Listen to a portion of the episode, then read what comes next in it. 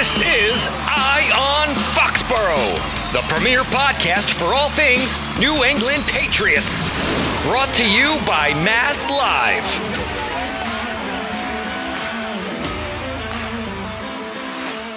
Hello, everyone. Welcome to the Eye on Foxborough podcast. I'm Karen Guregian, and today I'm pleased to welcome Lance Zierlein, uh, an NFL draft analyst for NFL.com and one of the more prominent draft gurus in the country. Hi, Lance. Uh, thanks for taking the time to come on the show.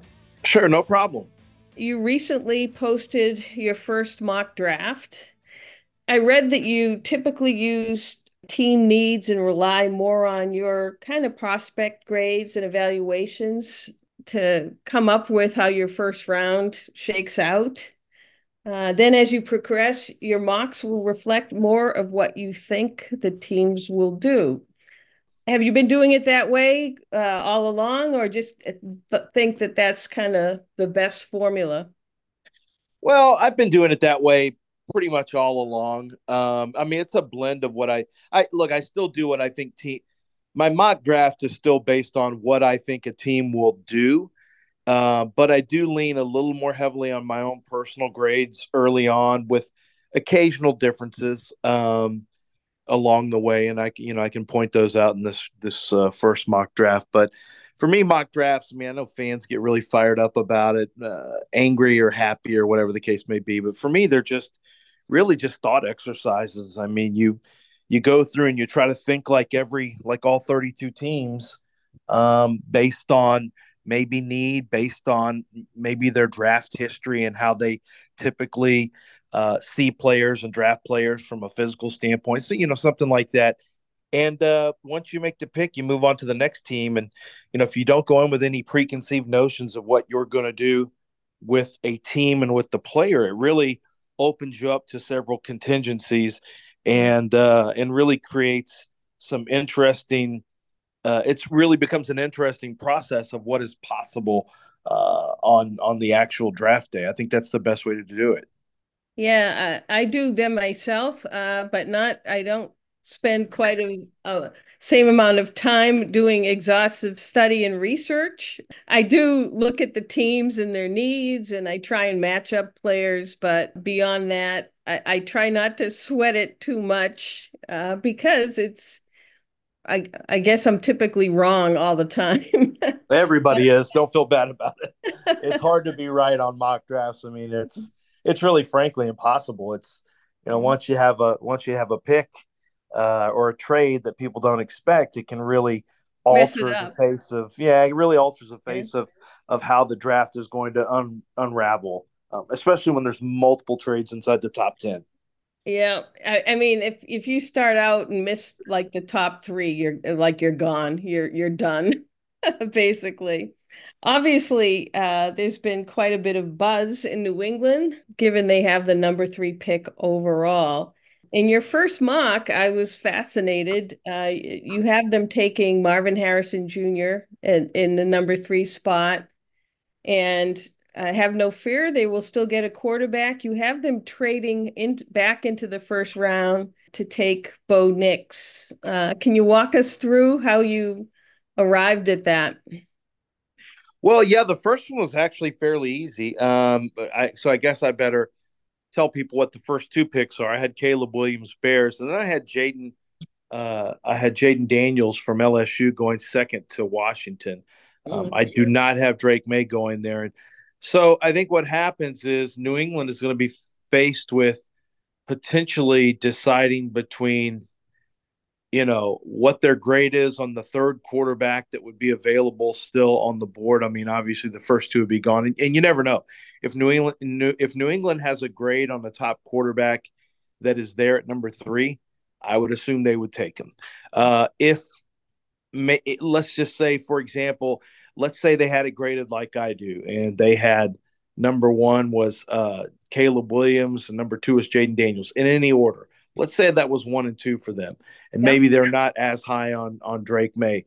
Well, what would happen is now you would you'd be you'd be challenged with do you take the guy who is your third best quarterback on your own board or do you take a player who might be the first best player on the board completely in Marvin Harrison Jr.? So it's not like the Patriots are, are one or two players away. I mean, they need playmakers, they need quarterback, they need speed. There's there's they're in a rebuild now. So you you can look at this differently. You're now in a process. You're in the middle of a process of rebuilding what was one of the great runs in the history of sports with the Patriots.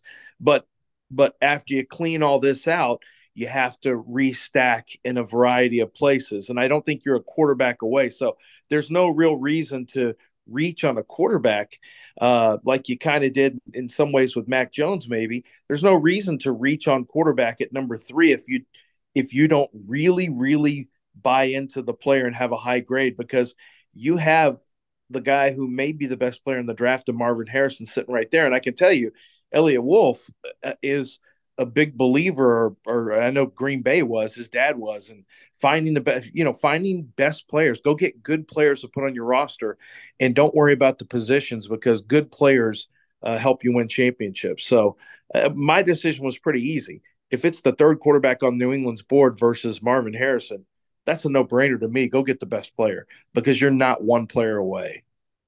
Plus, I guess you're also telling me if if it's the their third rated quarterback and number three isn't too far off from four or five or six, or they don't grade them that much differently, you go with the best player there and then yeah. come back to get one of the you know quarterbacks you sort of have at the next level beyond if you want to or you wait until the next year or you you know who knows what they'll do via free agency who knows what they you know they could potentially trade for a player but I just know this.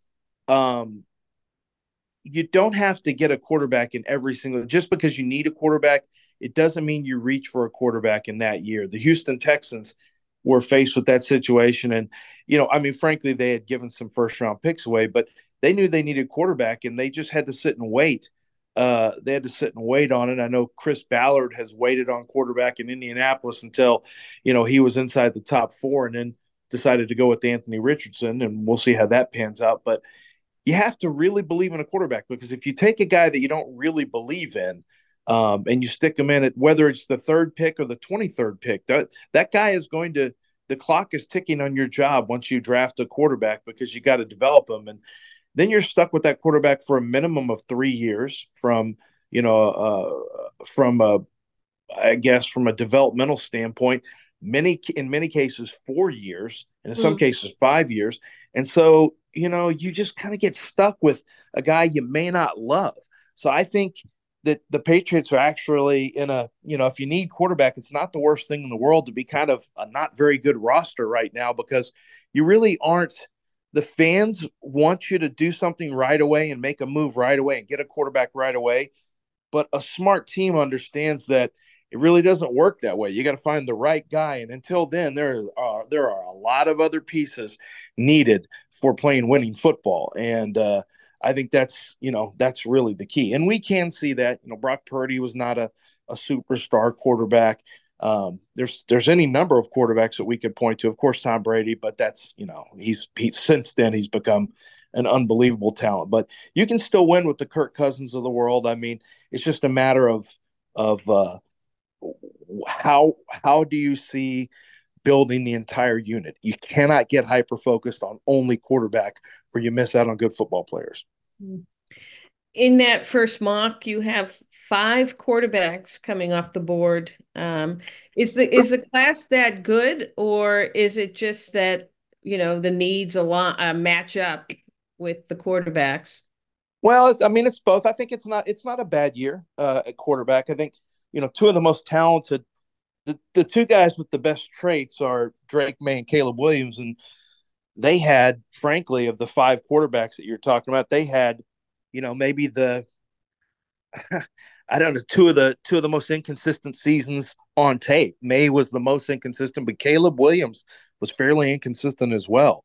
So great talent, but they have some things to work through. I thought Bo Nix had a really good season in Oregon. I liked a lot of what I saw on tape. He's improved a great deal from his time over at um, over at uh, um, Auburn, but I am a little bit concerned with how he played at the Senior Bowl. So that's you know that's something that will be for teams to discuss. How much do you weigh, you know, Senior Bowl practices versus what you saw at Oregon? I throw out what I saw at Auburn. I don't really care. He's a different player now, so I don't I don't worry about you know how he played at Auburn because it wasn't it wasn't great. But I thought Michael Penix was very average at Indiana, and of course he played much much better at Washington. But I don't have him in the first round because of uh, some injury concerns. I do think JJ McCarthy is really the wild card in this year's draft. Could end up being the third quarterback off the board. Uh, I've got him going 12 to to Denver. Denver. Yeah, I just, I just have a feeling that Sean Payton will see him as a, you know, as maybe the next Drew Brees for him, a quick processor who can deliver the ball with some accuracy. So, um, Drake Maye and, and JJ McCarthy, those are the two wild cards. And then I think you know, the question is going to be will Bo Nix go in the first round? I don't think Michael Penix will. Is it hard to gauge how much? I, I mean, I, you know, I read Bo Nix didn't have the best Senior Bowl. I know you were there. Michael Penix was okay, but not great, and then didn't play in the game. Can their stock really drop because of that? Do you think? Well, I think that. uh So I don't know about Penix. I mean, for me, Penix is he is what he is. I think Bo Nix is the one who's the curious the curious case here because you have three years at Auburn that were underwhelming. You had two years. You have one year at Oregon that was pretty good, and then this year was very good. He was accurate, showed great. Um, you know, is is an athletic quarterback, has really good arm talent. Uh, but it is you know a system that that that covers up some things for you. But I thought he played he transcended his his system when I watched him on tape. Then you get to the combine, uh, you get to the Senior Bowl, and you start seeing th- some throws that should be, even though the heat is on, you know, you still need to be accurate in, on an eight yard throw uh, that's that's not outside the numbers. So he had trouble with some of those through the ball at the guy's feet sometimes was was underthrowing some passes. So yeah, it concerned me. I mean, could it stock drop? I think some of the goodwill he built up from the the the film study can be maybe clouded by you know your secondary concerns about what you've seen in the past from him and whether or not he can operate outside of the Oregon offense. So, yeah, I think I think the Senior Bowl could have hurt him a little bit, and you know both guys I think now need to throw the ball with good accuracy at the combine. In your in your view, having looked at just about all these prospects, who who in your mind is the absolute best player in the draft, the, the can't miss prospect of all of them? Well, so that's a that's a tough one. I mean, it's almost two different questions because, you know, I, I, in a weird way, I think there's a, a guy named Graham Barton who's an offensive lineman out of Duke, who I think is one of the safest players in the draft, but he's not going to be a top, you know, top 10, top 15 player. But I think he's really, really safe. In terms of the best, I think the guys who will end up being the best players. I do think Jayden Daniels has an opportunity, the quarterback from uh, um, LSU. From LSU, but I would say the two best for me at the top of my board personally are two wide receivers in in Malik Nabers out of LSU and Marvin uh, Harrison Jr. out of Ohio State. I think Marvin's a pretty safe player. I think uh, Malik Nabers may be the more explosive athlete, but but you know, both of them to me have a chance to become the very best players in this draft without question. Yeah, um, Malik's they're both talented. LSU, like right? Yeah, LSU. Yeah, very fast, good size, can make contested catches. Um, there were some times on tape where you just you're blown away by how quickly he can separate from people. So I think he's going to run faster than Marvin Harrison Jr. And I think uh, when it's all said and done, there's going to be a discussion about how the the the top two wide receivers, top three wide receivers shake out. It's also, you know, those top three wide receivers are all very, very talented. Is Rome Odunze the third one for you? Yeah, Rome Odunze is the third one, and and I think he's going to run faster than sometime he plays on tape. I think sometimes he coasts because he knows that he can beat people with jump balls and contested catches, and it's almost like he welcomes the challenge. Uh, but in the NFL, you can't play like that. You've got to you know you got to go get open you got to separate things like that. So uh, I think Rome Odunze at the at the combine you're going to see a different side of him. And and I do think he's eventually going to become the probably the third receiver off the board unless like I have it on my mock Arizona sees him as another DeAndre Hopkins or Larry Fitzgerald and and takes him at number 4 to pair with you know, uh, let's say Marvin Harrison went third, you know, he might be the second wide receiver off the board to pair him with a smaller quarterback in Kyler Murray who needs someone who, who is a big target who can win contested catches. The Patriots haven't been the best at drafting wide receivers uh, over time. How, is the de- is the draft deep in wide receiver talent? I mean, typically it is, in, or in recent years it has been. I mean, if say they don't take Marvin Harrison, can they get, you know, some good talent, whether it's a second or third round pick? absolutely. The... Okay. Yeah, absolutely. Guys like Ladd McConkey and potentially Roman Wilson, I think, are two that stood out the Senior Bowl. Is a guy named Javon Baker from mm-hmm. Central Florida, who is another talented uh, wide receiver. Yeah, I, th- I, think wide receivers can be found outside of the first round without question. I mean, historically, we see that. So the Green Bay Packers made a hit, you know, have historically succeeded outside of the first round. So yeah, I think uh, the second and and potentially into the third, you can still find starting receivers. Two other positions I'll ask you about. One being offensive tackle, another significant need, and tight end, based on the fact that uh, all three of their starters uh, are free agents. How deep are those two classes? Tight end's not very deep. Last year was the deepest tight end draft that I've seen in I mean, since I've been doing this at NFL.com back in 14. So I'd never seen a tight end draft like that. It was it was awesome. This year is not going to be the case. This year it's a little lighter from a tight end standpoint. You may have to, you know, you may have to to swing at that position earlier if you really, really want to find a tight end that has uh, starting potential early on. As far as tackle, tackle's a very good it's a very deep tackle draft, and especially in the first round and and really the top, probably top fifty to sixty picks, you've got some good depth at the at the tackle position. So, you know, most of the times you typically want to find tackles inside the first two rounds, since those are that that position gets picked over pretty quickly. But um, and that's and that's going to be the case again this year. But there are probably a few more tackles to choose from this year than we've seen in the last few years. Mm-hmm.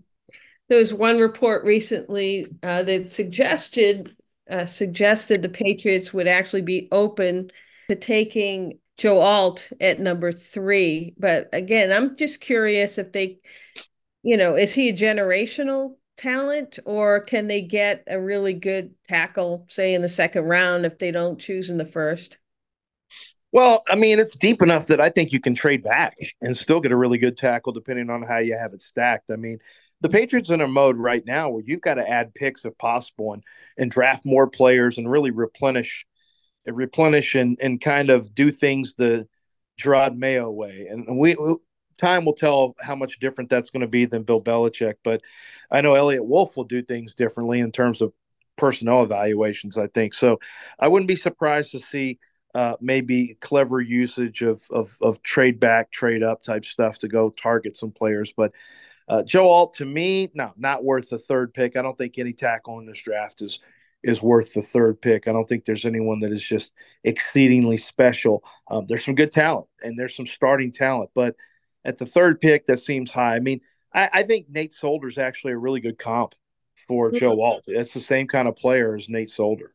They and they got him down at 17, I believe, uh, uh-huh. uh, that year. The Patriots seem to you know, didn't re- really replace James White, you know, as that trademark third down back. I mean, they've had a history of great third down back types, Kevin Faulk, and so on and so forth. Is there somebody that fits that profile in this draft? Um, yeah, they're actually, well, actually, it's funny you say that. There's a guy who, uh, out of New Hampshire, who everyone is comping to to Danny Woodhead, a guy mm. named Tyler Laube, uh, Dylan Laube from New Hampshire, who is a really really good pass catcher. I mean, he's he's not the biggest guy. He's, well, he's he's well built. He's two ten. He's a little bit shorter at about five foot nine, but he is an excellent excellent route runner and pass catcher. Um, has good speed, you know, really kind of in the Kevin Faulk mold, uh, mold if I if I'm thinking back on it. So, yeah, I think he's one really really intriguing player that you could get maybe in the fifth round that might be available, maybe late fourth, but into the fifth round, uh, who could who could really be that that dual threat type of player. I mean, more than more than ever, we're seeing more and more running backs that that are coming into the league with pass catching talent. But he's one that really stands out because he spent so much time on the craft of route running and things like that. And so, um, and because he's he's comped to a former Patriot and Danny Woodhead, uh, it kind of is a natural fit for me to. And he's from New Hampshire, kind of comes up, you know, as a natural fit with what you're talking about. And he would be a later round. Yeah, he'd be day three. He'd be a day three player, but that's a great example of somebody who can, you know, potentially really help your team. And it's outside of the sexy, you know, first or second round. There's there's guys like that all the time that end up becoming uh, impact players for teams, and you just have to do a good job of evaluating the talent and and developing who you draft. Perfect. Uh, two final questions. Would it surprise you if the Patriots moved out or traded down just to gain assets because they need so so many? No, no, and I'll tell you why. If they don't love a quarterback, if they don't love the third quarterback in the draft, then it's a choice between going with Marvin Harrison. Uh, I, am saying Marvin Harrison. They could have Malik Nabers graded mm-hmm. higher. I don't know, but it would be a choice between taking uh, the best player on the board other than quarterback there and that player may very well be the best player on your board, period. So that could be the case. Or what you do is you say, okay, if there's a great if there's a great offer because somebody wants to come get a quarterback, which I think is entirely possible in this year's draft, then you move back, you trade back, and I'm presuming that move back is not going to be all that far because the top 10 teams usually need quarterbacks. So you may not have to to move all that far. Maybe the Giants would come up and and make a trade and flip flop three and six. I mean, I would absolutely consider doing that because you have a chance to still get a really good football player at number six. With um, you know, I had I talked to a GM the other day that thinks that you got a chance to see Pro Bowlers all the way up to the the top twelve or thirteen picks. There could be future Pro Bowlers. So if that's the scenario, why not add another pick? You know, maybe a future first the year after, maybe uh, a second in this year's draft and a fifth in this year's draft to go along with the flip flop into the first spots. But yeah, I, I, think trading back is absolutely something that could be on the radar for the Patriots if they don't have the third quarterback graded as someone that they believe can can lead them to a championship type quarterback. Yeah, and, and you think that's in Eliot's purview or his makeup to be open to all that kind of stuff?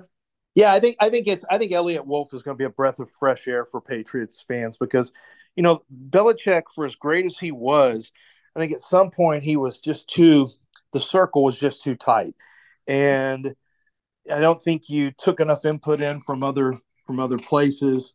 Um, the autocracy became an issue because you didn't have. I don't think there was a collision of of ideas that that really demanded arguments and and and well thought out challenges in the draft room. And when you don't have that, when you don't have a healthy dosage of of of of combat in there to fight for players and go watch tape together and stuff like that, you really miss out. It's just you get stuck in a one in a one man show, and I think that's what happened. Is is he didn't have a great feel for the for the you know he he was famously would take picks and players wherever he wanted to, and he didn't care about everyone else. Well, I think the best way to run a draft is to have a feel for where these guys could go and maneuver around with an understanding of where players are potentially slotted because that gives you the best chance to I think put the the best draft together. And Eliot Wolf is a guy who has his, you know, I, I think he's a guy who is going to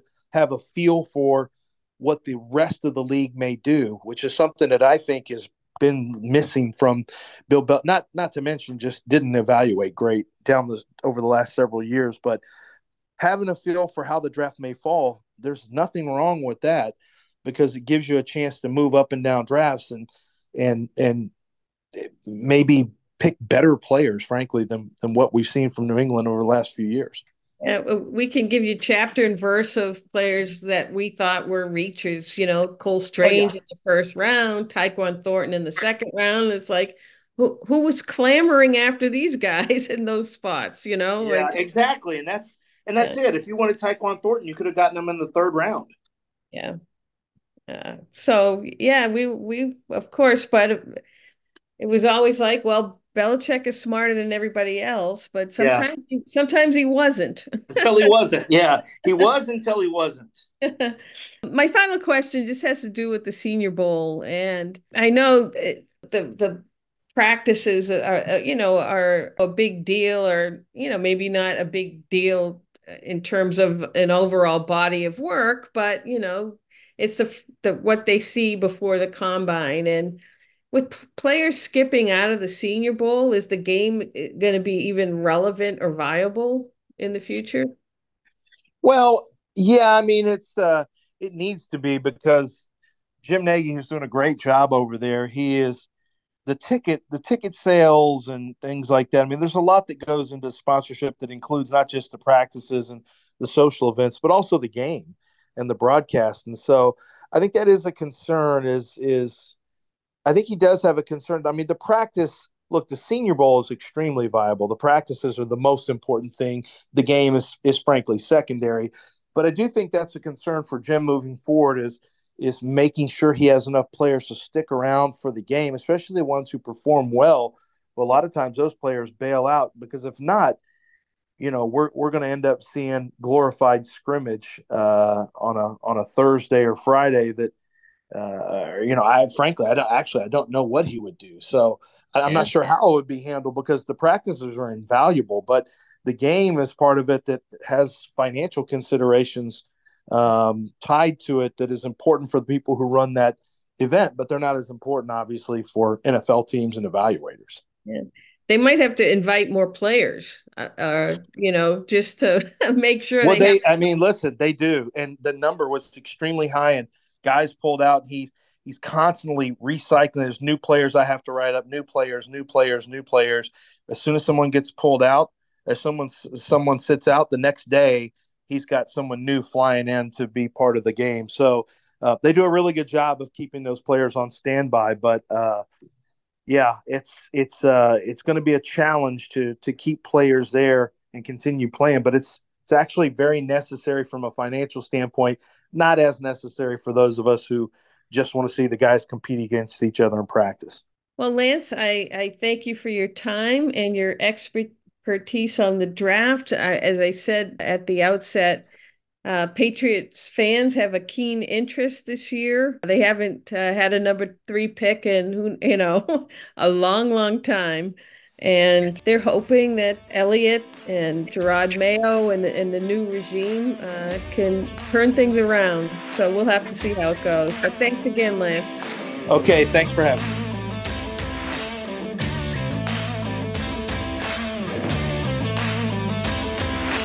This has been Eye on Foxborough, brought to you by Mass Live.